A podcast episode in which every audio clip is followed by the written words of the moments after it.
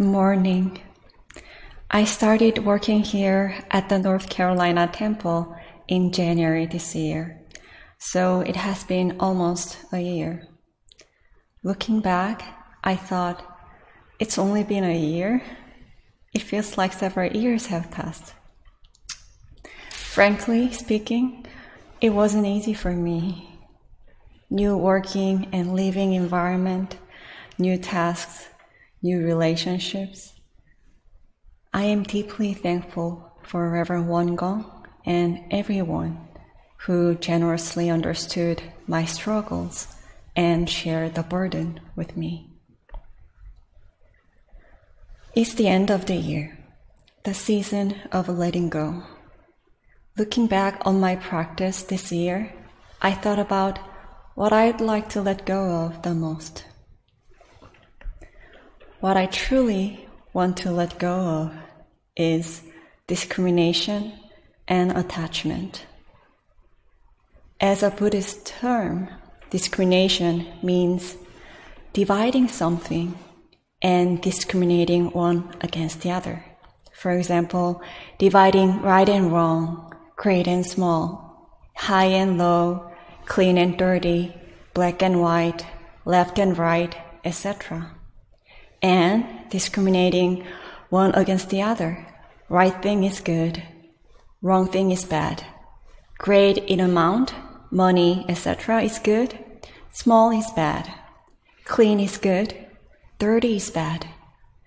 Black is bad, white is good, or the other way around. Left is good, right is bad, or the other way around. I'm not saying these discriminations are bad. That would be another discrimination. What I'm saying is that when we are attached to these discriminations, we are not free and we can create suffering for ourselves and for the world. Here is an example.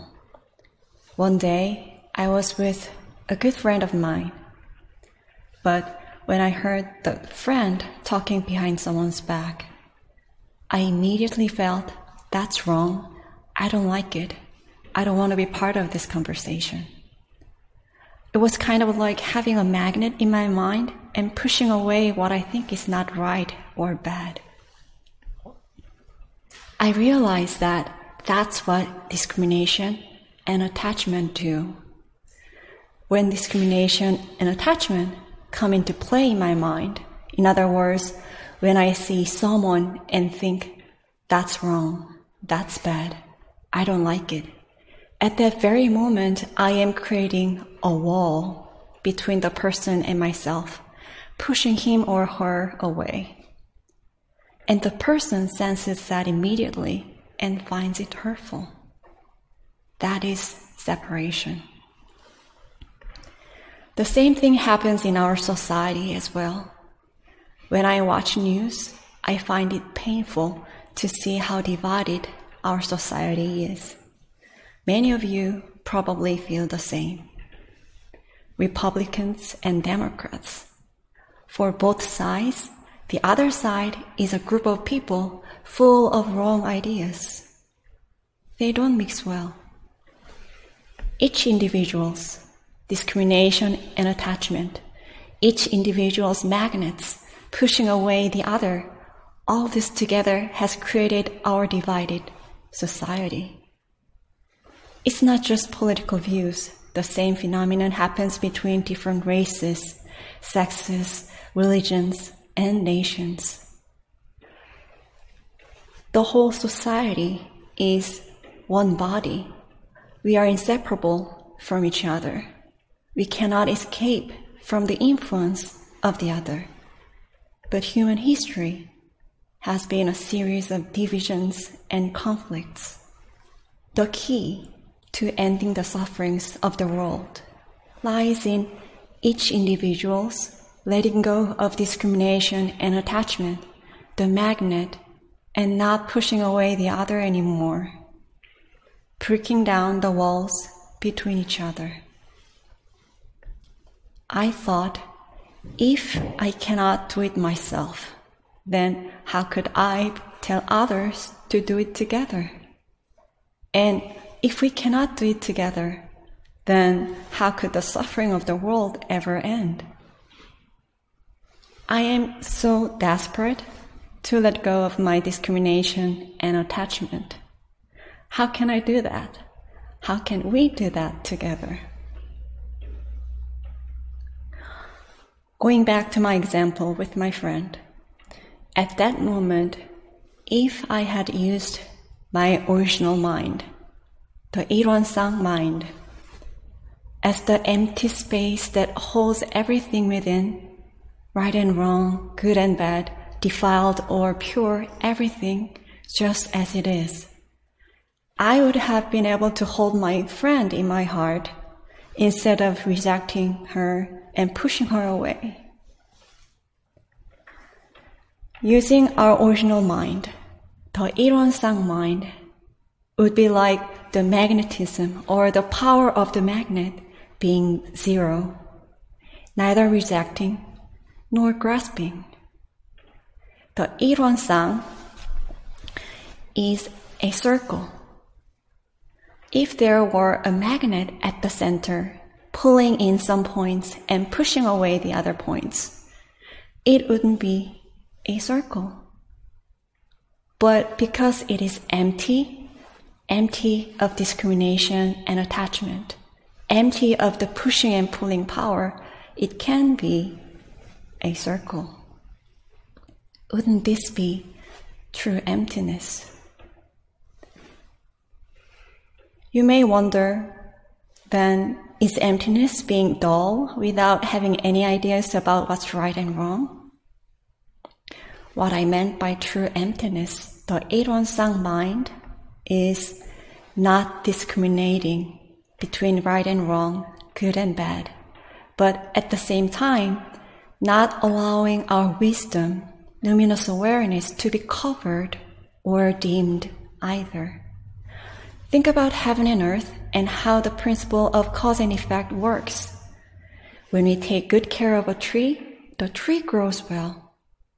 When we put in very little effort, it won't grow well.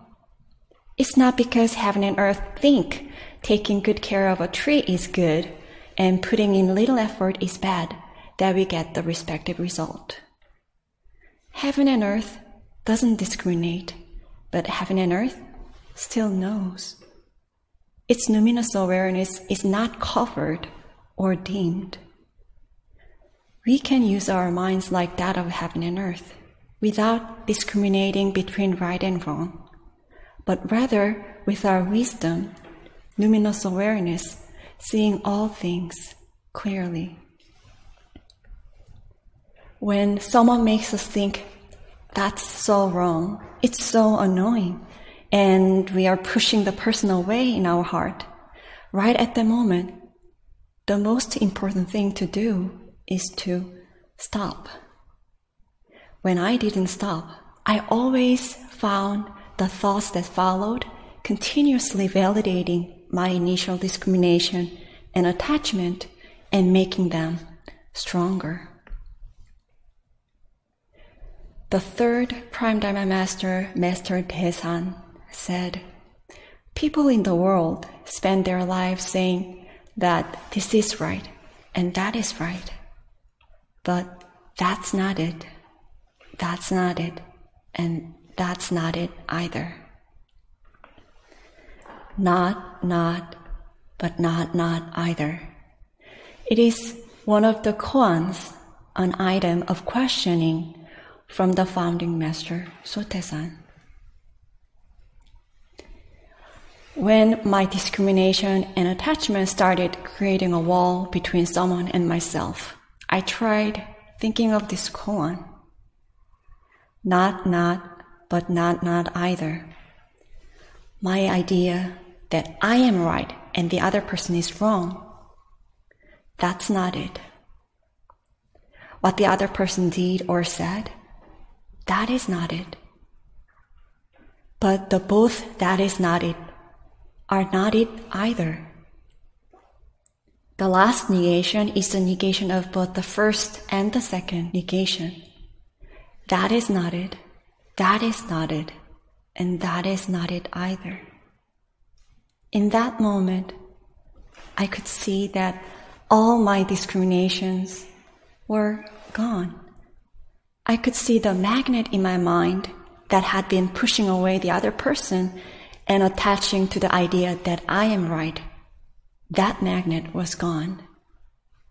That pushing and pulling power was gone. It was emptiness, just like the empty space that holds everything within, just as it is, without discrimination. It was when my discrimination and attachment were gone that I was able to see the whole picture of the other person. It was as if something that had been covering my eyes had disappeared. I could see the other person's Buddha nature, the limitless potential. I could see not only this one instance, but other moments when this person showed different aspects of herself. And most importantly, as to the person's original intention at that moment. I often find it difficult to see the original intentions behind what the person says or does, especially when they sound unkind. However, letting go of my discrimination and attachment certainly created a space in my mind to see what was really going on with the person at that moment. On the contrary, if I had not stopped my discrimination, I would still have been building a wall between the person and myself, attaching to my limited idea of what's right and what's wrong, and dismissing the person as a bad person. Not not, but not not either. Just like the empty space does not discriminate between right and wrong, good and bad, and holds everything within just as it is.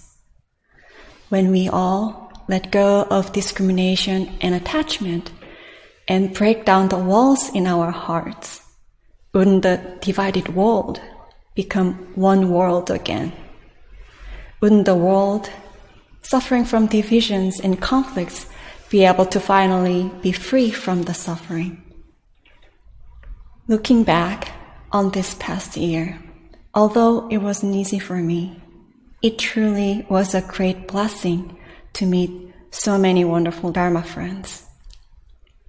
One Dharma friend dedicates herself to temple work like a full time reverend. And many of you share your time and expertise in so many areas. And through your contributions, make all of this possible. Not to mention your dedication to your practice. It has been a great honor for me to meet this wonderful community, all of you. Letting go of 2021, I hope we look back on our practice together and continue to be a great support for each other as we are now. Thank you.